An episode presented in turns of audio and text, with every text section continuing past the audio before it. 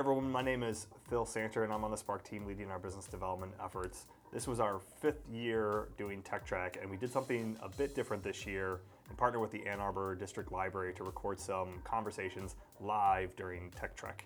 So we wanted to interrupt your feed here to give you a little bit of an overview of those conversations. If you're not familiar, Tech Trek is an open house of technology companies in downtown Ann Arbor, and we had a few thousand people out this year, including people from over 30 states and 15 different countries, if you can believe that. We're going to release each of these conversations separately, but this episode is a bit of a review of all of them. This conversation features Megan Zaremski of Wacker Chemical, which is looking to do more and more work in the Ann Arbor area, and Brooke Boyle of Engage, which is uh, does a number of different things in the area, but one of those is called the Connector Program, which Brooke will get into in the conversation, uh, and talks a bit about how they both networked within Ann Arbor as newcomers to the area and sort of what that process like, was like for each of them. So I, when uh, when Phil first introduced us, I mm-hmm. thought that you were from San Francisco. So I immediately launched into a, I was in the Bay Area too Yeah. for a while, and I think you were kind of like, well, that wasn't. I was. I was there for a I, month. tra- I was visiting. yes, yes. Um, because I moved here five years ago, mm-hmm. but you are not from Transplant. Yeah, Arbor. I've actually lived in Ann Arbor for 10 years now, which is the longest I've ever lived anywhere. So I really Okay. consider it home. Right. And it feels much more like home than anywhere anywhere else I've ever lived. Do you, why? Do you know? I describe people in the Midwest are real nice. If someone's talking to you and being nice to you, it's genuine. And I even like the way that you said that. I don't, I don't know if that's actually a Michigan thing or not because I haven't been here long enough, but they're real nice. yeah, Actually has a yeah, little bit of a southern fake like. nice. it's not fake nice. Real nice people. Yeah, yeah. They're not just doing it because it's good manners. yeah, I uh, when I first moved here, um, I met the guy who was stocking produce at the grocery store that was closest to our house. That was Yeah. Busch's uh, on the west side, and uh, and I felt like we weren't going to be best friends, but like I felt like I actually had a relationship with Yeah. him as we talked. I don't I don't know about what, Uh-huh. and I that continued to be my experience in Yeah. every interaction that I had. Is people actually like when they said, "Hey, how are you doing?" They actually meant it, or when they said hi, they made eye contact Yep. and you you actually said hello to each other and uh, there's a there's a difference it's it's- Yeah. it's on purpose Yeah. but i think what is remarkable about ann arbor it took a, a while for me to actually figure out how to dress here because it didn't matter. Yeah. it and and nobody really dressed up. You just kind of you, sh- you showed up. Yeah. you the person whatever whoever you were whether it was a fancier dinner or not Mm-hmm. you, you saw the whole gamut. Uh, and i think for my kids it's really cool to watch. So my girls are um, nine and 7 Mm-hmm. uh, and are in elementary school at Ann Arbor Open, and they it does not the kids show up in all sorts of stuff, and Mm-hmm. they don't get ridiculed for it. Good. There's there's there's zero. They don't care. Yeah. Pajama Day is celebrated like I think most kids really enjoy Pajama Day, but there are days where kids are wearing their Mm-hmm. Yeah. pajamas and on, on a normal day. And I think it's good to encourage children to express themselves however they want yeah, to. do you have Yes. kids? I have a daughter who's just turned three. When uh, when we moved here, my uh, so my husband goes to U of M, Mm-hmm. uh, is on the faculty at U of M, and I um, had the benefit of the career placement department through Mm-hmm. the provost office, helping me just kind of figure out like what um, what the landscape was for me professionally Mm-hmm. here. And I was consulting with families with infants that were going through a medical event at the time. Yes. Um, and so I was getting to see what the resources are here for families, Mm-hmm. um, and those especially with young kids. And as a mom of a two and three year old when we were moving here, it was like, wow, this is a great place to raise a family. Um, but I also really loved culturally what's available to adult, and just Mm-hmm. imagining us putting roots down here. I got I got giddy excited, and I would like stomp my feet into the ground and be like, I want I want to get rooted yes. here. Yes. Um, I understand that completely.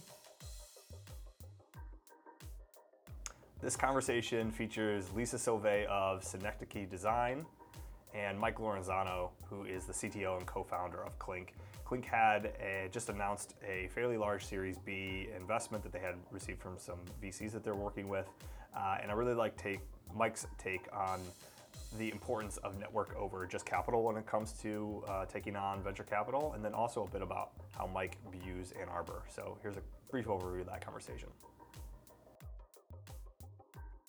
So I guess for all four of you, right? Yeah, I so. Um, did before kind of all of this serendipitously happened, did you actually, were any of you planning on starting a tech company or were you planning on being more involved in the academic side? I was definitely not planning on starting a tech company. Even when we founded the company, I thought to myself, even today maybe, I think that it's like, it's this crazy dream that you're not really sure if it's real and it's gonna work. Yeah. Um, and it certainly was the case when we founded the company. I was like, oh, I, I, I wanted to be, I wanted to be an academic. I wanted to, you know, I was, my whole life was geared around, you know, my work life was really geared around lining up interviews at the top schools on the West Coast, and you know, like some of the really, you know, like the Stanfords and the, you know, UC San Diego is a school I went to, and it's a, it's a, it's a city I really enjoy, and so I was working hard to like get my resume and my and my network to the point where I could actually do that kind of thing. Clinc was Clinc at the time was just uh, like oh something this is something I can do to hang out and keep myself busy while I'm finishing preparation and graduating. Um, it turned out to actually be really really interesting and challenging and meaningful in a way that I didn't expect at at, at, at, at, step one, which is really which is really cool. Well, then in terms of marketing, i in Ann Arbor, we have what I hear is a, a very small pool of talent. So uh, having that marketing and that status of this kind of elevated knowledge and this kind of rapid pace kind of evolution. Yeah. How does that help you for recruiting? You know, how, how are you pulling people in because you're between the institution and the private sector, and you're growing generally. Just Yeah, I mean, lots of hires and lots of new ideas. I mean, there's a bunch of things that kind of intersect there. The you know having the having the presence at the university, if you will, is, is a pretty is a pretty useful networking tool. And so Mm-hmm. You know, as a research fellow there, I and you know Jason and Lingjia, our professors there, they interface with a lot of undergraduates and t- like talented undergraduates that are going to be graduating soon. So Yep. of course you can you know as a as a sort of as a sort of talent pipeline, it's Mm-hmm. it's it's it's uh, you know it's fantastic. The the research lab plays into that too. If we you know having the best technology is kind of part of having the best technology is part of building a great product and staying ahead of your competitors. But it's also like it what is what drives engineers to want to to want to work there, and it- not just engineers. I mean, if you every, every everybody looks at the tech, everybody you know who looks at it, they look at our technology, and they're like. That is just so cool. I want to work there, even if I don't understand, whether you understand it or not. Just like, oh, it's this, it's this really awesome, you know, it's this really awesome technology. It's just like I want to be involved with it somehow. And so it's, it is this pull that you mm-hmm. ki- having that having this bleeding edge technology that's in an area that's so you know interesting and hot at the is, is really just a, an important pull um, kind of across the board when it comes to recruiting, whether it be junior engineers, senior engineers, executive level talent, Yeah. anything in between. Yeah. Let, let's talk spe- specifically about your headquarters is growing. You're Yeah. in, in an incubator space right now. I'm designing your new headquarters in Ann Arbor, uh, or our architecture studio is. And so Synecdoche Design. Synecdoche I can say it right, Phil. Yeah. will always be the, the other difficult name to say. Um, so t- you guys are growing really fast, hiring a lot here. So tell me uh, a little bit about growing in Ann Arbor, why this is a core space that you want to grow in, and then where else Mm-hmm. are you guys growing? Yeah, I mean, Ann Arbor is our, you know, I, I think the, so we were founded in Ann Arbor. Uh, our, our founding team, I think, we, I think the four of us initially met in Ann Arbor. Um, all of, like, every, you know, our first office is in Ann Arbor. We kind of grew up here. We have ties to the, kind of some, some serious ties to the university. Um, and I think, so as a, you know, I've lived here for about five years. I feel like, you know, I'm, I'm part of the, you know, I'm part of the community. I love Ann Arbor as a, as a city. It's a, you know, beyond just being a, a place with a, an absolutely fantastic university, uh, Go Blue, and, uh, where you know you have like one of the you have one of the top engineering schools out there. You have you know relatively low cost of living. You know you have a great community out there. You have a burgeoning you know tech technology scene, some gr- mm-hmm. a great entrepreneurial and, and kind of some and, and burgeoning investor community as mm-hmm. well out here. And so it's a really fantastic place to be running a high tech business. Um, you know, on the on the more practical business side of things, of course, there's the you know the university is like a is a is just a talent center mm-hmm. for you know engineering and business. You know, the Ross School of Business as well. So you kind of have a talent center for like every function you could imagine in a, in a software company, which is awesome. And that doesn't just inc- that, doesn't just mean fresh graduates. You have, you mm-hmm. know, I, I can't remember who I was. I was talking to someone about a week ago, and they, they call it, they call them boomerangs, but it's people who mm-hmm. have a Michigan connection. There are a lot of people that have Michigan connections, either mm-hmm. through the university or they used to live here or something like that. And so, having having the having like that like the university itself has like this giant network that really allows you to kind of attract talent back to Ann Arbor uh, in a lot of cases. So it's just a you know it's just a fantastic place to to to to, to run a company in my view. I mean, like there, there's a That's the there- there's yeah. a young entrepreneurship com- community, I think, just in, in Ann Yeah. Arbor in general, that Yeah. really kind of supports uh, a lot of these these kind of markets. Yeah. I mean the we we were fortunate not to be the first entrepreneurs in Ann Arbor. Um, so we uh, we had some great mentors in other entrepreneurs. Um, you know, the folks at Trove and Nutshell were some have been some really influential mentors. Um, it did a lot for us in our early you know in our early days where you know you know when you start a company with four people and no money, you just like you're just a bum. You know, you have nothing, right? You have like we have an idea and nothing. We have an idea, right? Yep. And that, that's all you have. Um, and we were fortunate enough to have have some have some connections to be able to you know we we got some we got some office space just out of the out of the kindness of of people's hearts and out of a out of a you know desire to like see the see the entrepreneurial and the tech communities communities grow. And so and gotten some good advice uh, along the way and pointed in the right direction in, in a lot of places by those by by the by the by the other folks in the community here. And you know I don't it would have been a lot not saying we couldn't have done it but it would have been a lot rockier if we didn't have those Yeah. those influences around that and so, so we did that. Uh, We did that seed series with uh, Michigan eLab. Then we we did a Series A in the uh, in early 2017 with Drive Capital. They're uh, a firm located in Columbus, Ohio. There's some. They, they're basically some Silicon Valley rock stars that decided to go, you know, take over the Midwest in terms of venture capital and their their their, their, their I mean their advice and and uh, insights to into like all aspects of running a business are have just been absolutely tremendous.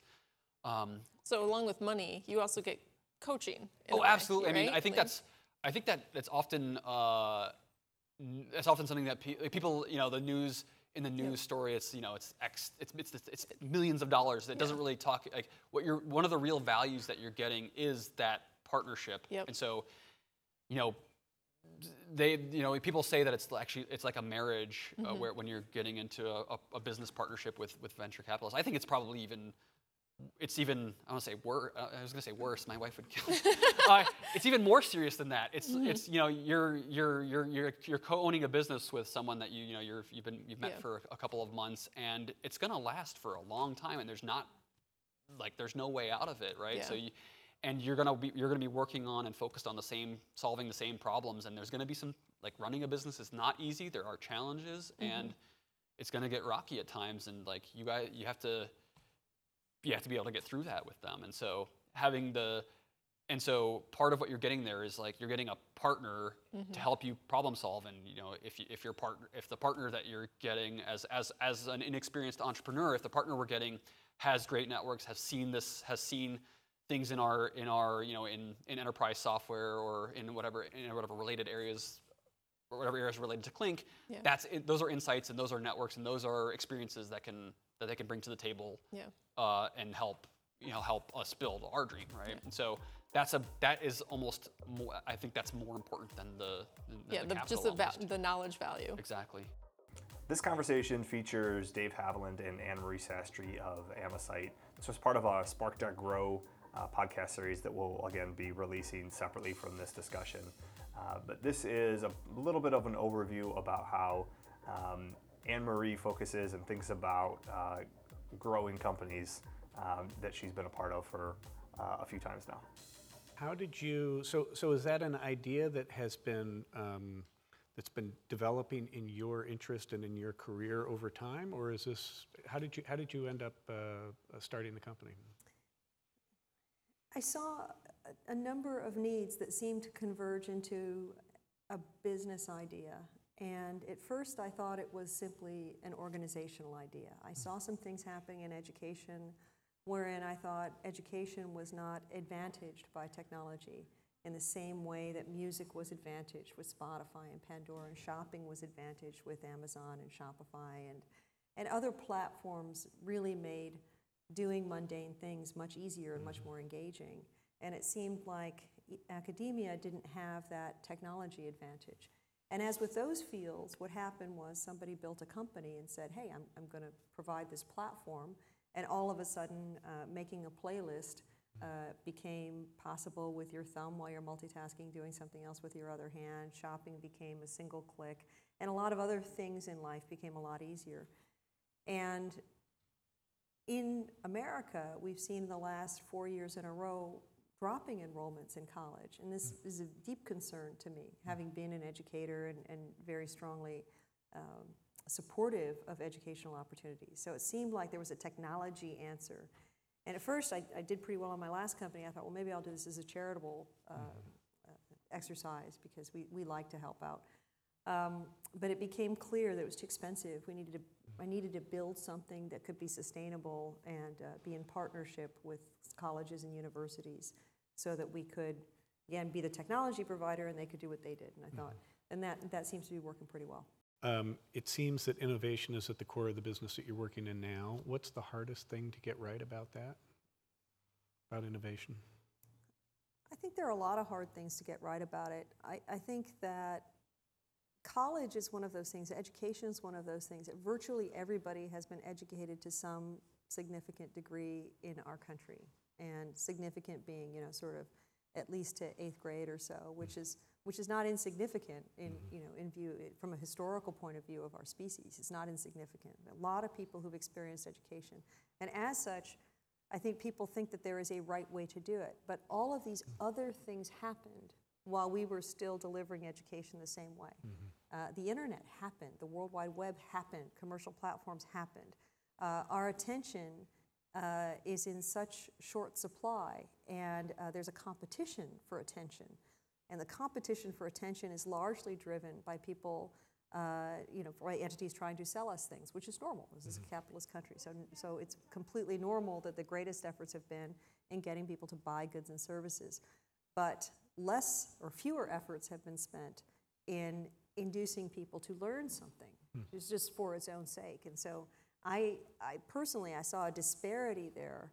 And given that education is a $1.9 trillion industry, it's a bigger industry in, in, by some metrics than healthcare or defense. Mm-hmm. So it's worth it to go in and say, let's go build a sustainable enterprise that just does that. That, that we don't really need to monetize people's data. We really don't need to, to gather data and sell it to third parties or to allow other people to see the data. We really just want to provide this better shot at becoming educated. And that in itself is a, is a really great goal. Do you involve the company in creating the vision for the business? Or is that more coming from you? Absolutely. Uh, you know, the, the, I think on day one, there is a vision. On day 10, there's another vision. On day 100, there's another vision. Hopefully, there's been something so sort of fundamental and true on day one that by day 100 or day 1,000 or day 10,000, it's a more fleshed out version of that. Uh, and the core values remain intact. But you know, clearly, as your capability grows, your vision can be bigger. Right. What's been the hardest thing for you in being a leader? I would say the only thing that I find difficult is working on something that I think is solved. And that's a personality trait, probably. I like to work on things that are either not solved or difficult to solve. Uh, I enjoy that. It's, a, it's, a, it's a feature of um, um, people who start things, I guess. Uh, when things become very routine, I can keep myself corseted for a period of time and say, yes, I will stay here and I will fill out this paperwork. But it's a, I would admit, it's a struggle. It's, uh, it's easy for me to walk into a room filled with perfectly clean whiteboards and an unsolvable problem and go tackle it. That, that is my happy place. Right. I think that people hesitate to start something sometimes because they think it's going to be too hard or they think they might fail. And there's this sort of um, saying that goes around, you know, what, what would you try if you knew you couldn't fail? Right. I think that's like the dumbest thing I've ever heard in my life. I, I don't think anything is worth doing unless you think you might fail. Hmm. It's probably not hard enough. I mean, I think hmm. most of what's worth doing in your professional life, particularly, uh, if it's worth doing, it has a chance of failure. And I think it's okay to just embrace that and say, okay, I'm gonna, I'm gonna hit it anyway. You know, hmm. you drive the line, tongue hanging out of your mouth, and just, you know, go for it. Because uh, the, the risk of failure is, in some sense, um, a necessary element of picking a problem that's hard enough. But if a problem is hard enough, chances are it's going to have some impact if you get there. And even if you don't get there, you might, you might blaze a path for somebody else to get there. All right, so as you look forward, what are you most excited about for the near term, for the next year, for the next decade? For the near term, you know, we, we have products out there that we are proud of with our partners. We feel like we're making a difference in people's lives.